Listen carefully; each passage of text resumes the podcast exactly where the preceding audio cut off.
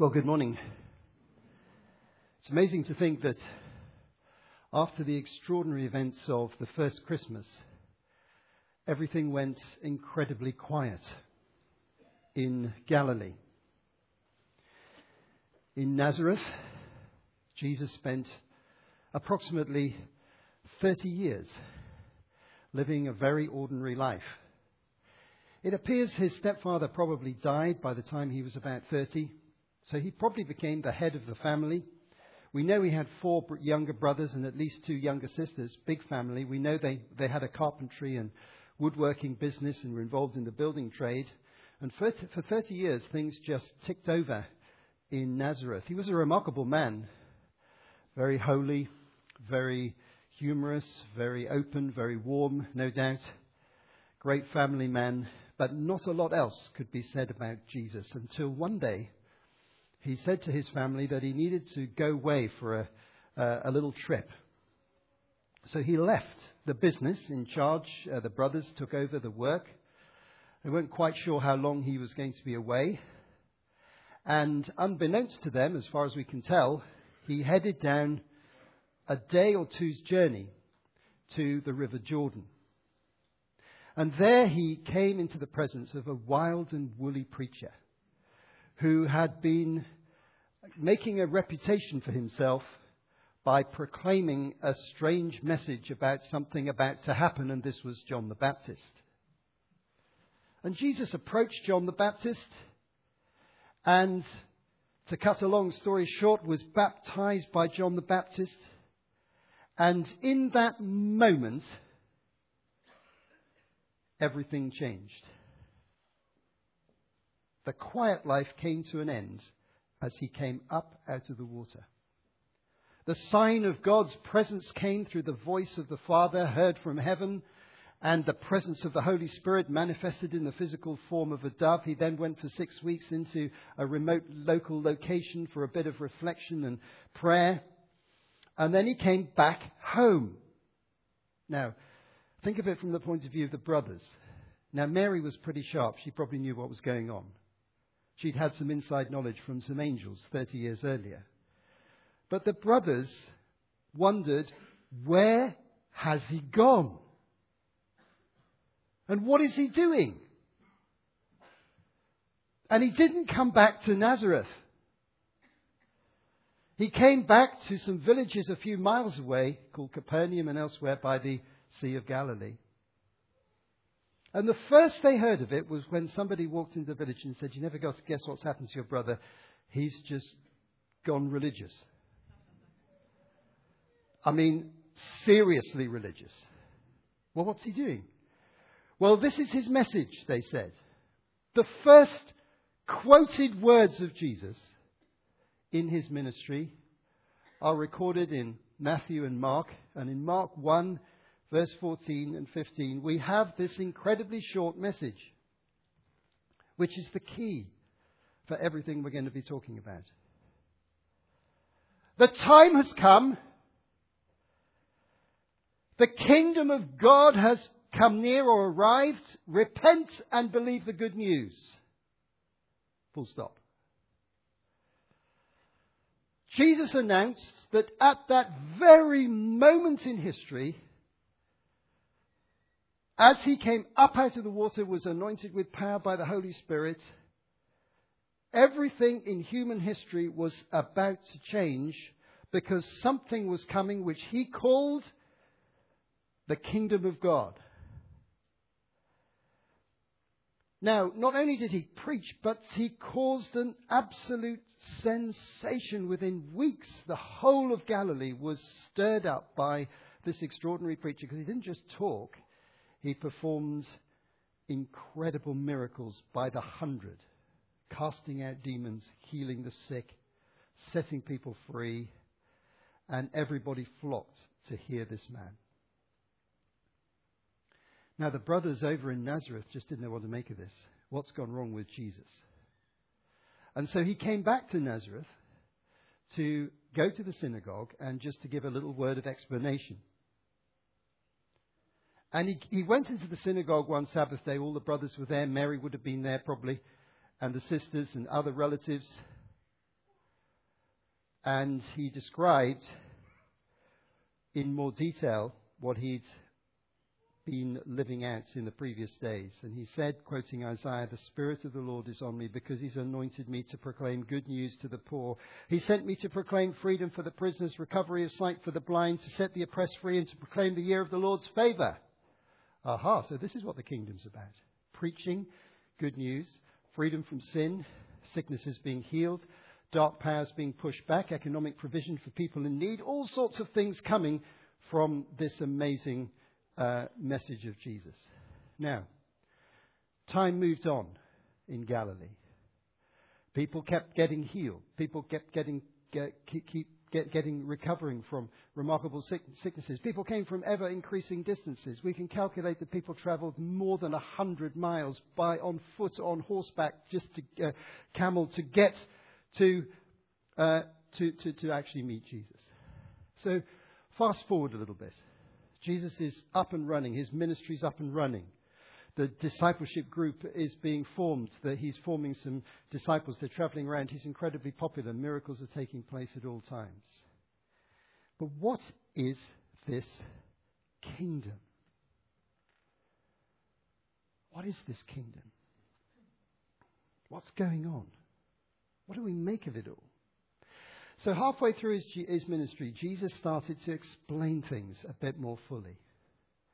And in Matthew 13, we have a, a, pair, a series of stories, parables, seven in total. We're going to look at four, four of them briefly, which are about the kingdom of God. And these stories are to try and help people understand what exactly is going on in this particular situation. Now, the first story, uh, which I'm not going to spend much time with, but the first story is about a sower who's going out to sow his seed. I'm sure you know this story very well.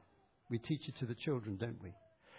This is the story of the kingdom. The seed is the word of God, and it's going out into the hearts of human beings. And human beings are like the soil that the seed is going into. And there's four different types of soil, and they're just coming up on the screen right now. Some of the seed falls on the path, and the birds eat it up. You preach the message, and nothing happens. Some of it goes into rocky places. The, the plant germinates really quickly, but, you, but there's not really much soil there, and it's pretty dry, and when the sun comes, it just, it just dies out. Some goes uh, in a place where there's a lot of weeds, so it's not really very productive. And some, some seed goes in a really good ground and it's very productive and it produces an amazing harvest. And you see those four images there. Now, that's an illustration of the kingdom of God at work in human life as you might experience it. Are all those four things true? Do some people just totally ignore the Christian message? Is that true? Do some people get really excited very briefly? Is that true? Do some people get really committed, but they get incredibly distracted as time goes on and they just can't keep the focus? Is that true? And do some people really commit wholeheartedly and they're very productive? Is that true? All those things are true. That's what the kingdom of God is like among us now, and it was then, and it still is today, 2,000 years later. However, in these parables, Jesus gives us some more fascinating insights from other stories. He tells two other stories, very well known. Matthew 30, uh, 13, verse 31. The kingdom of heaven is like a mustard seed which a man took and planted in his field, and though it's the smallest of all seeds, yet when it grows, it's the largest of garden plants and becomes a tree, so that the birds come and perch in its branches. And he told them still another parable. The kingdom of heaven is like yeast that a woman took and mixed into about 60 pounds of flour till it worked all through the dough. Jesus spoke all these things to the crowd in parables. He didn't say anything to them without using a parable. Now, this tells us something else about the kingdom of God. The message of the gospel has incredible power to multiply and to grow beyond what you would expect it to do. So, one of the dynamics of the kingdom of God over time is there is an unexpected level of growth given the simplicity of the message.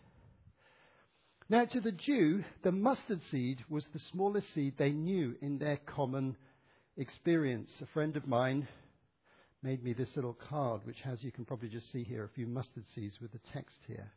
They heard me preaching on this parable many years ago, and they made this card for me, which I put in my office. And I look at these mustard seeds, and then I see from there the biggest tree in a Jewish garden would grow. Four meters, perhaps, or even more. You can see it in the picture. Now, I'm no baker. I wonder how many of you bake your bread. It's not very common these days. Well, I went into our cupboard at home without consulting my wife, and I found some yeast. And I wondered, can I ask Jane if I can take this, and will she mind? Then I found it was out of date. So my conscience was relieved. But yeast, tiny little, tiny little components in yeast, aren't they? So tiny. Jesus told this story to say the tiniest thing has the greatest power. The ti- gospel appears incredibly small. But over time, it's going to grow incredibly big. And we see that happening through history. When the Christian church started in the time of St. Paul, there were just a few thousand Christians.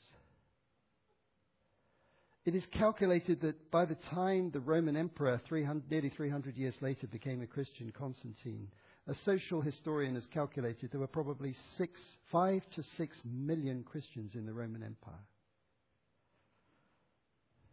The, the Christian gospel has this incredible power to multiply.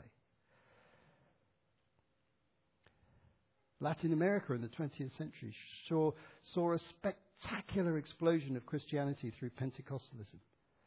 When I visited South Korea, I saw that in the 20th century, the whole country had been absolutely saturated by the gospel. This is the potential power at certain times and seasons of the Christian gospel. But then Jesus goes on and tells an even more significant story, less well known, but incredibly important for our purpose today because we're looking at the end times. How does the world end? And how does all that connect with the future? We haven't worked that out yet.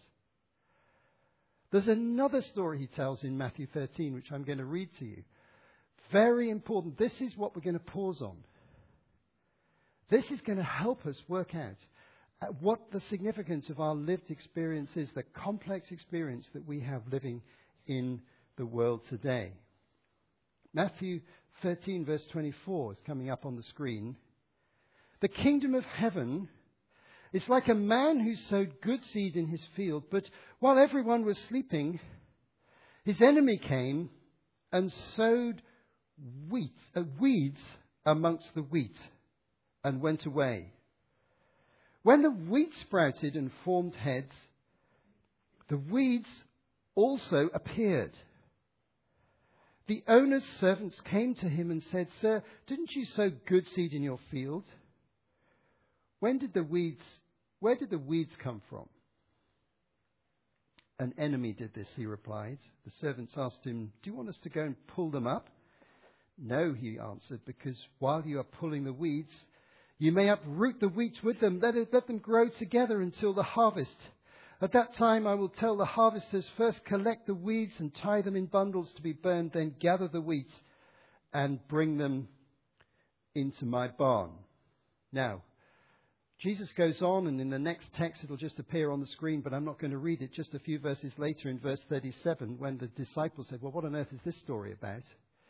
He actually explained that the good seed represents the church, the individual believers, and the weeds represent unbelievers, and the enemy is actually a spiritual enemy who is going to, during the course of time, is going to create negative communities and negative spiritual influences that are, gonna, that are going to function alongside the church during human history. Darkness will grow while the kingdom grows. This is a fundamental biblical insight about our lived experience, by the way, folks. The kingdom keeps growing. There are more Christians in the world today than there have ever been in human history, but darkness continues to grow, and it is impossible for the church to dig up the, gar- the darkness and get it out of the system. We have to live alongside darkness. Have you ever felt that's your lived experience? That is the reality of the Christian life. And the paradox of it is, looking at the next slide, that the weeds that Jesus was talking about is darnel. If you look on the top left, you'll see uh, uh, wheat on the left and darnel on the right. How different are they? Not much. And for centuries in Europe and in the Middle East, people who've sown wheat have wrestled with the fact that darnel can grow alongside it so easily. It's even called false wheat by some people. It sits there, and if an enemy comes and sows it, then it multiplies. And it's a lived reality. So the farmer is faced with his field, this amazing wheat growing, but there is darnel growing alongside it. And he's no, he's not going to dig up the individual darnel because you'll destroy the wheat in the process. He has to wait for the harvest when you finally get the grain and you get the division. Now, I want to pause on this. And I want to think about this in a little bit more depth. Over time, over the course of human history, this parable has a very significant message to the church. We can expect the church to grow. But we cannot expect the church to triumph in this age over all the spiritual darkness that exists around us. It is going to grow alongside the church, and God has it all in hand. That is a profound, profound teaching. And it helps us to work out how we're going to live our lives. Because some Christians are just incredibly optimistic, aren't they? Ever come across a Christian who's always optimistic and God's going to answer everything and be everywhere and everything's going to be all right in every circumstance? Do you know anyone like that? They can be a little bit irritating. Okay. On the other hand, there are people, Christians, who prophesy darkness, doom, and gloom and the decline of the church to the ultimate elite pure church, which is going to get smaller and smaller over time. It'll include them, but it may not include you. Jesus refutes both perspectives. And he says, My kingdom will grow. But there is an enemy at work and He is working too. And so, what does that help us to do in terms of orientating our Christian life? It means that sometimes the church will experience persecution and suffering.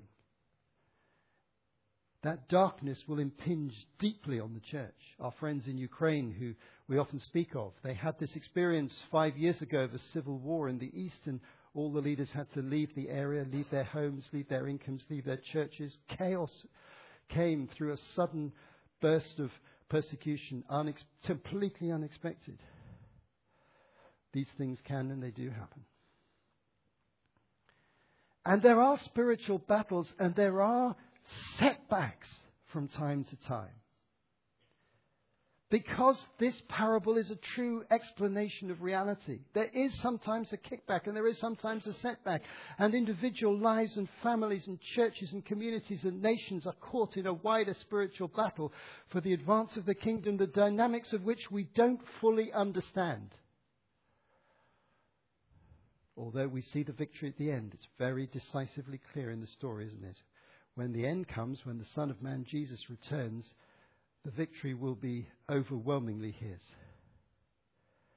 The victories of darkness are temporary, unsustainable, fleeting, not to be believed in, not to be followed, because the King is coming. but they are nevertheless an experienced reality for us. And even on an individual level or on a family level, we can experience incredible setbacks that we just can't explain within the context of our own human experience. We just cannot answer the question why this happened or that happened. But this wider perspective gives us a clue. And so I draw from this parable, which I've thought of many times over the years. It's influenced my thinking very profoundly. I think I would draw three things from this parable. There are three things it helps me to have within my heart. One is long term optimism. Number one. I'm a long term optimist for the kingdom of God. I really believe Jesus is coming. I really believe it's going to make all the difference. I really believe it's worth living for him now because of what he's going to do in the future. I completely trust that He's sovereign over this world, and I completely believe in the vindication of the church and the glorification of the saints and the resurrection of the body and eternal life, all the things I'm going to tell you about in the next coming weeks. Okay? Are you with me on that? So that makes me a long term optimist. But in the short term, I'm a hard nosed realist. And both of those things exist within my perception of what God is doing.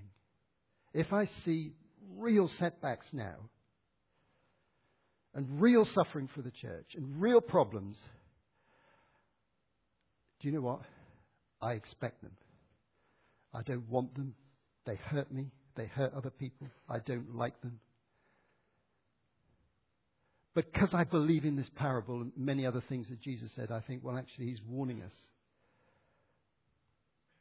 there will be setbacks for the church from time to time, but they're all going to be temporary.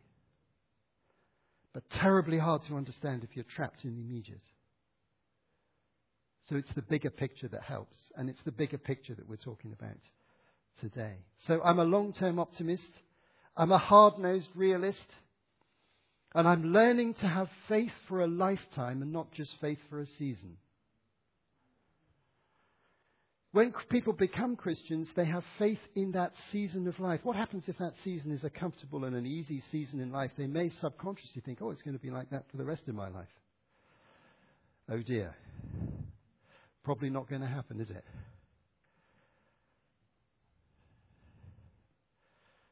Faith for a lifetime rejoices in the miracles that have happened, faces the unanswered questions and the unfulfilled short term expectations by saying, God, you're sovereign over time. And time's the bit I don't get because I want to see things now. I live in this moment, but you live in eternity. And that's the hard bit. So, can I repeat those three things again? I offer these to you as some outcomes of this incredibly powerful story. Long term optimism, hard nosed realism, and faith for a lifetime.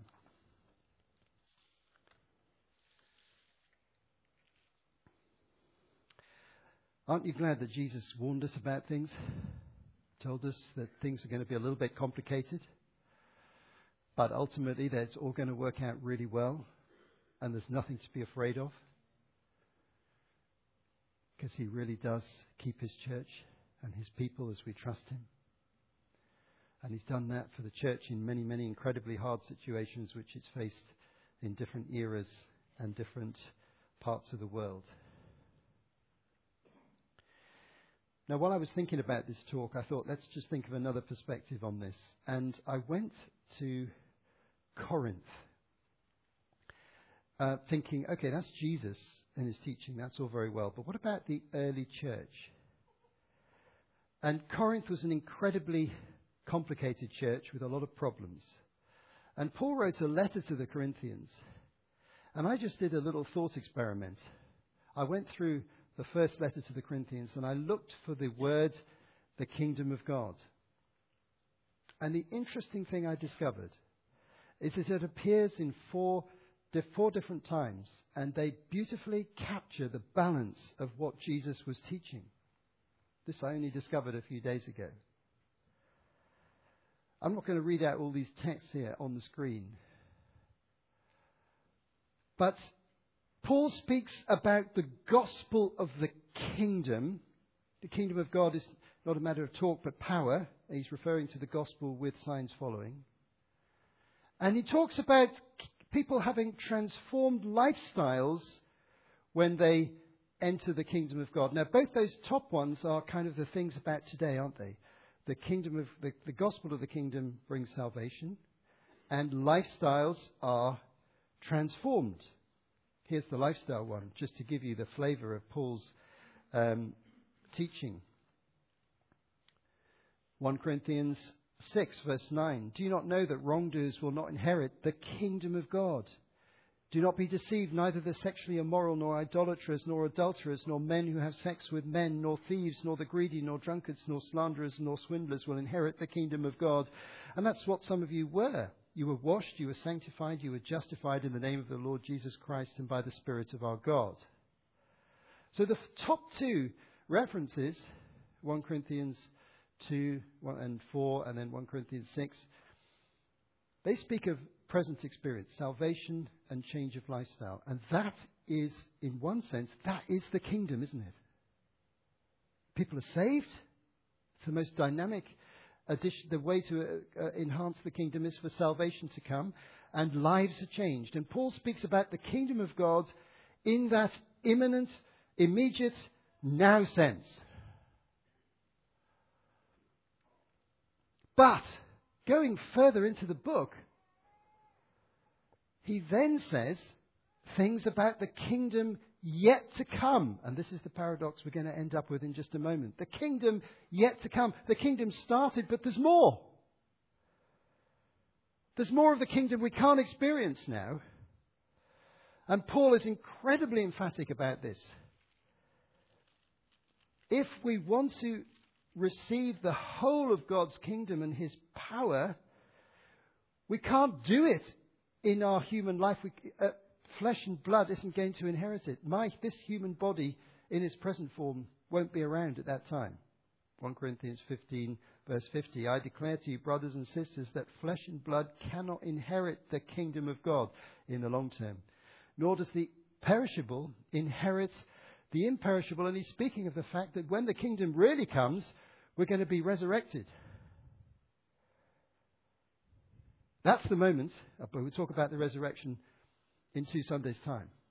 The resurrection of the body. The Bible teaches clearly Jesus comes again, and at that time Christians will experience a resurrection of the body into a body that is cl- closely resembles what you are now, though in some cases a younger version maybe. Yes. Not looking at anyone at this particular point. It's always risky to look at people at this point. but a body that is immune to sickness, decay, decline, and pain. How does that feel? You can't experience the fullness of the kingdom until your body is ready to experience the fullness of God's redemption in eternity. It's an incredible truth that Paul says.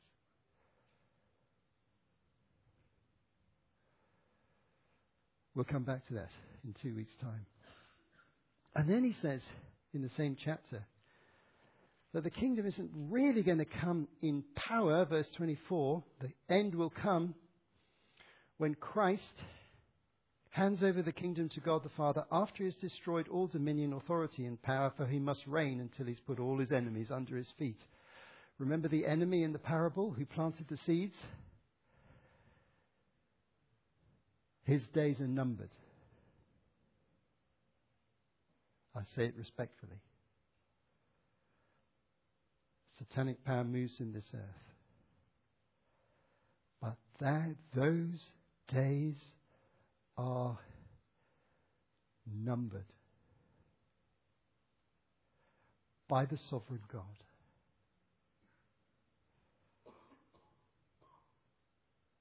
And that number will be up at the moment Christ returns.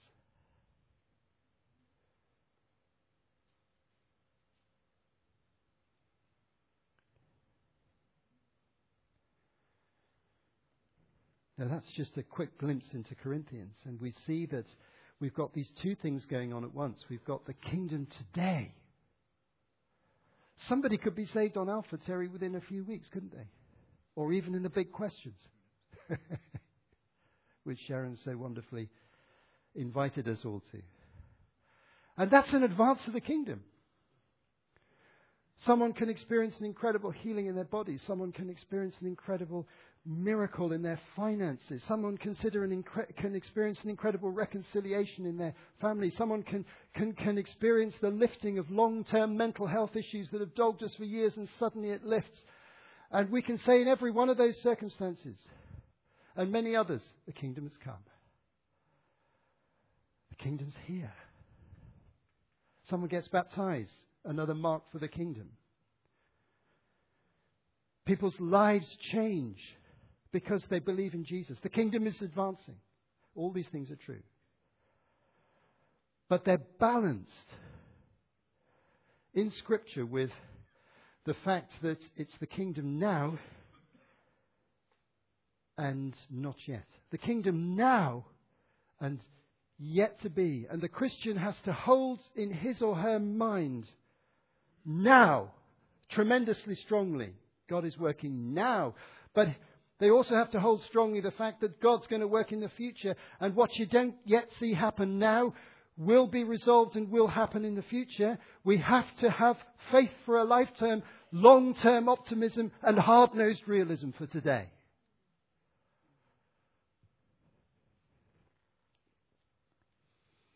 Here's a picture to illustrate where I think this all lands us. Sorry for the fancy words at the top. You know, theologians love really long words that no one can pronounce inaugurated eschatology.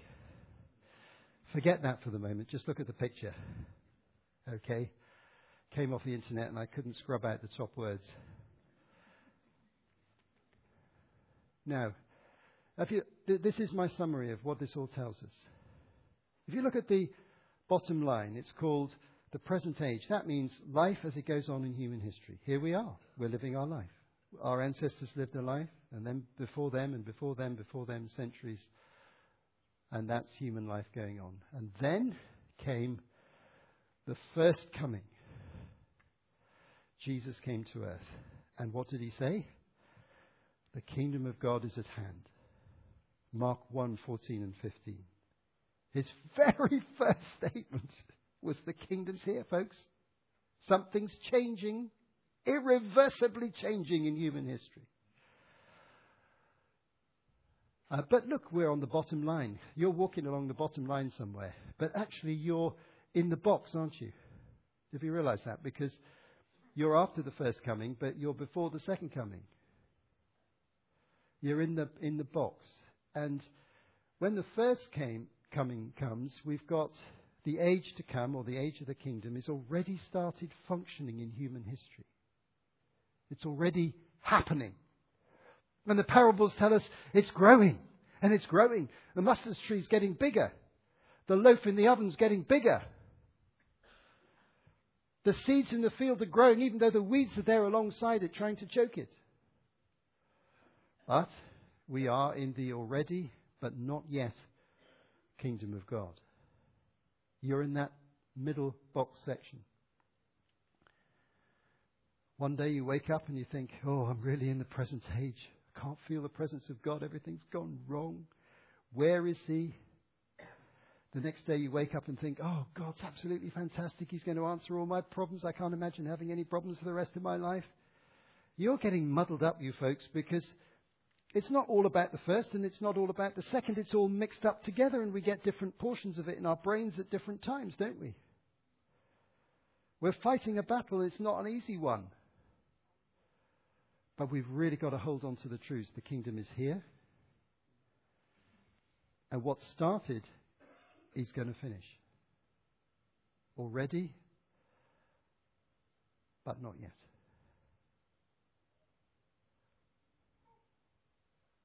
You can't lose sight of this doctrine of the kingdom without getting a very odd version or diminished version of Christianity. So, what's a useful way of concluding this opening talk? Three thoughts for you, three applications, three reflections. I really want you to remember that little box and that little diagram. You can email to Sharon and she'll send it to you from the office if you want. The kingdom is both now and in the future. I've given another reference where Jesus explains that, which we haven't got time to go into, Luke 17, verses 20 to 25, when the Pharisees were really confused and asked him a question about the kingdom. So, in order to get that kingdom perspective both now and in the future, we need to be better informed about what the Bible says about the future. Now, one of the things I've noticed about Christians is many Christians are profoundly confused about what the Bible says about the future. We've got a few glimpses here and there. We do believe in heaven and eternal life and salvation. But the second coming, gosh, how does that work? What about resurrection? What happens to people who die before they get to resurrection? We'll come to that. And what about the book of Revelation? So I've been talking to people this week about the book of Revelation, saying I'm going to do a seminar this evening called How to Read the Book of Revelation. And some people said to me, Oh, well, I don't bother reading the book of Revelation. And other people are deeply enthused by it. And a lot of people spend a lot of time on the internet hearing some, late, some latest preacher talk, t- t- talking an interesting theory about who is the harlot and who is Babylon and this, that, and the other. Okay, well, we'll sort all that out this evening the best we can. Okay. But the foundations are really important, and the foundation is what I've shared with you today that this kingdom started with Jesus and is growing and will be culminated when he returns in a glorious and wonderful and overwhelming way that is so magnificent one can hardly even speak of it. It is incredible what he's going to do. But we need a perspective. You know what it's like in life. If you don't have a perspective on difficult events and complex life experiences, it's terribly hard to handle them. And Jesus never promised it was going to be entirely easy, as I illustrated with those parables. But these two things I find really helpful in conclusion. I, for many years, have used the Lord's Prayer in my devotion for the very simple reason that Jesus said, use it you know, when you pray, say. And one of the things I find incredibly striking about the Lord's Prayer Our Father in heaven, hallowed be thy name, um, is that the first prayer isn't about us at all. The first prayer is Your kingdom come, Your will be done on earth as it is in heaven. It goes on to say, Give us this day our daily bread, which is a great prayer, and He will answer it, and He loves to meet our daily needs. But the priority of prayer is to say, Lord, we want your kingdom to come on earth as it is in heaven. And by the way, as it is in heaven means 100%. It's actually a prayer for the second coming. Because this, that prayer cannot be fulfilled until Jesus has actually come back and actually oversees the uh, establishment of the kingdom. And it's a prayer for everything in between. Lord, in my life, let there be an alignment to the kingdom.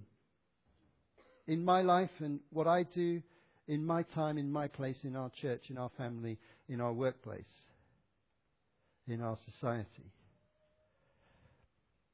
So, I love to pray and often I can't really get past this prayer.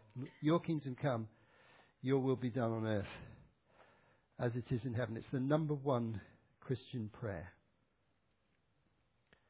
And it's about the kingdom. And perhaps the number one bit of general advice Jesus gives in the Sermon on the Mount concerning our lifestyle is significant. Seek first his kingdom and his righteousness and all these material things will be added to you as well. The most important question, perhaps, for our lives is what are the kingdom priorities for me now? And you know what? It varies. Sometimes it's about working hard, earning a living, paying the mortgage, bringing up children. Sometimes it's about serving in the background of the church. Sometimes it's about advancing in your career. Sometimes it's about praying for your unsaved friends. And other times it's about other things. And things vary. But the Holy Spirit's always able to help us work out what His priorities are for our life now. His kingdom and His righteousness. And the more people seek first His kingdom, the faster it will advance and the closer will be the return of Christ. Let's stand. Let's have a worship band.